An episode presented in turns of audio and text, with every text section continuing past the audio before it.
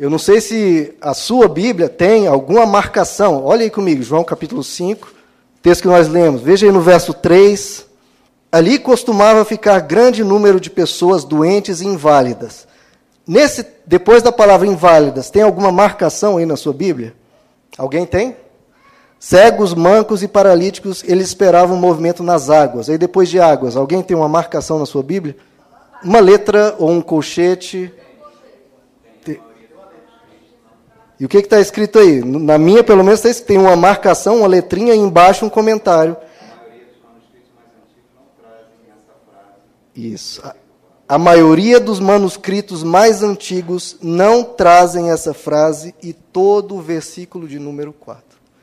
Toda essa crença aqui, queridos, não consta nos manuscritos mais antigos do Evangelho de João. Eu tenho até a lista dos manuscritos aqui, quem tiver curiosidade. Os manuscritos mais antigos do Evangelho de João não consta o, o final do verso 3 e o verso 4, que diz essa história do anjo. E por que, que isso foi adicionado, queridos? Porque à medida que foi passando as décadas, foi passando as décadas, e aí alguém que lia fala, mas por que, que tem tanta gente, essa multidão de gente enfermas ao redor de um tanque? E aí consultavam algum judeu e falavam, não, é porque tinha uma tradição antiga que ali, um, supostamente, um anjo descia e agitava as águas. E aí um copista resolveu adicionar essa informação, a título de informação, para sabermos por que havia essa quantidade de pessoas ali. Isso não consta no original escrito pelo apóstolo João. Essa crença não existe. Aí você pergunta, mas como é que eu ia saber disso? Né, apesar de algumas Bíblias terem uma marcação, eu tenho até uma Bíblia que nem tem o final do verso 3 e o, capítulo, e o verso 4, já pula para o 5. Mas como é que eu ia saber isso? De novo, você não precisa saber, porque o Evangelho de João foi escrito depois desse fato ocorrido. Eles estavam crendo em nada que houvesse escrito na Bíblia. Mas o principal, queridos, eu peço que vocês guardem isso. O principal é você olhar aquilo e analisar aquilo de acordo com o caráter de Deus. Você acha que Deus realizaria esse tipo de coisa? De deixar uma pessoa ali dias e noites e meses preso, olhando para uma água parada. Você serve um Deus assim, queridos? Não, isso não faz parte do caráter de Deus. Então, quando alguém te apresentar um versículo isolado, ou uma interpretação meio estranha da Bíblia, Analise, querido, sob o prisma, sob a ótica do caráter de Deus. Porque, queridos, só porque está nas Escrituras, não necessariamente é uma verdade. Porque as pessoas interpretam das maneiras mais absurdas possível. Citando um exemplo claro, em Mateus capítulo 4, Satanás, tentando Jesus no deserto, ele cita o Salmo 91.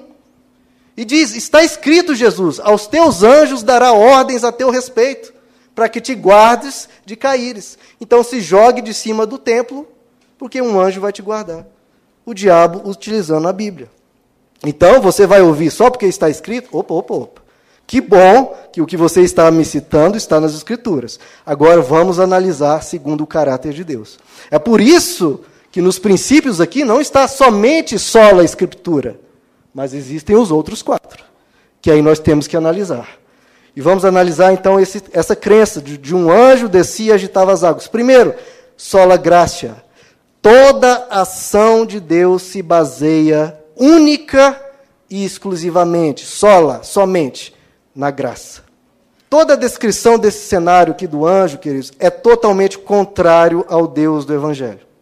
Eu não consigo, queridos, eu não consigo, todo o meu coração, ver Deus numa brincadeira dessa com a dor do ser humano. Imagina a humilhação, queridos, de passar meses sentado no calor rachante ou num frio, que em Israel inclusive nevava, passar dias a fio ali por meses, queridos, olhando a água parada. Que agonia isso. E de repente a água se mexia. E você, paralítico, começa a se arrastar, a rolar no chão, se sujando, se cortando, se machucando e cai na água. Aleluia, vou ser curado. Não, entrou outro primeiro. Só era curado o primeiro, queridos. Você acha que Deus ia humilhar o ser humano, ia brincar com a dor do ser humano desse jeito? Isso não tem nada a ver com o caráter de Deus. Pior, a pessoa perdia a vida toda na beira daquele tanque. A situação dele, como eu disse, ficou dez vezes pior. Porque em vez de curtir a vida, conversar com a família, ir para uma Paralimpíada, não, ficava sentado na beira de um tanque, desperdiçando anos da vida dele ali, escravizado no meio de uma multidão de coitados. Queridos, em 2 Coríntios capítulo 11, 2 Coríntios 11, verso 13, pois tais homens são falsos apóstolos, obreiros enganosos, fingindo-se, olha, eles fingem, fingindo-se apóstolos de Cristo. Isso não é de admirar, não se espante, pois o próprio Satanás, o próprio diabo, se disfarça de anjo de luz.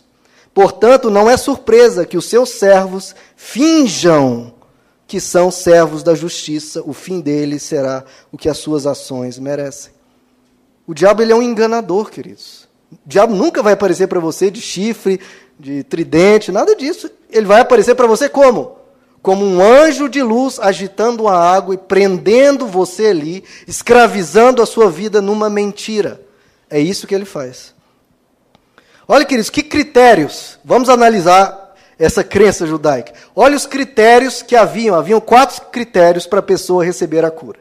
Quatro critérios em João capítulo 5. Primeiro critério: apenas uma pessoa era curada. Somente uma. Quem era curado? O que entrasse na água primeiro, ou seja, o mais rápido. Terceiro critério: era de tempos em tempos que ocorria aquilo. E ninguém sabe quanto tempo ia levar para o anjo aparecer. Quarto critério era quando a água era agitada. Vamos ver se isso tem a ver com o caráter de Deus, com a graça de Deus? Critério número um: só uma pessoa recebia a cura. Olha a tensão que havia entre aquela multidão, dezenas de pessoas competindo pela mesma benção. Todos são concorrentes. Não espere ajuda, não espere solidariedade, não espere que ninguém te dê um bom dia. Ali todo mundo está brigando com todo mundo, todo mundo está concorrendo com todo mundo. Se você tenta chegar quando a água é agitada, a pessoa vai te empurrar, vai te dar um soco na cara, vai acontecer o que for. É briga ali de cachorro, queridos. Não havia, não era um ambiente de amor, não era um, ambiente de solidariedade, era competição selvagem entre um e outro. E é isso que muitas vezes a falsa religião cria, né, queridos? Um ambiente de concorrência. Quem vai ter mais destaque, quem vai ser o primeiro, é um querendo derrubar o outro para subir na vida. Em Jesus, queridos, não é assim. Nós amamos uns aos outros, queremos o bem uns dos outros. Jesus diz: olha, no mundo, os governantes querem exercer poder, agora entre vocês não será assim. Entre vocês, quem quiser ser o primeiro vai ser o que serve. Quem quiser ser importante vai ter que servir aos outros. Não tem nada a ver com o caráter de Deus. Critério número dois: apenas o mais rápido que entrasse primeiro na água recebia a cura. Veja que horrível, queridos. Não importa se havia duas pessoas necessitadas, se havia era o mais rápido. É como se Deus estivesse olhando para quem é o mais rápido, quem é o mais forte, quem dá a maior oferta. É para esse que Deus está olhando. É isso que estava sendo ensinado ali. É como se fosse uma evolução de Darwin, né? apenas o mais apto sobrevive. Critério número 3 era de tempos em tempos. Sabe-se lá quanto tempo. Então criava, queridos, uma angústia em todo mundo ali.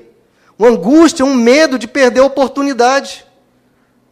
A pessoa ficava ali presa, esperando por dias, meses, perdia o convívio com a família.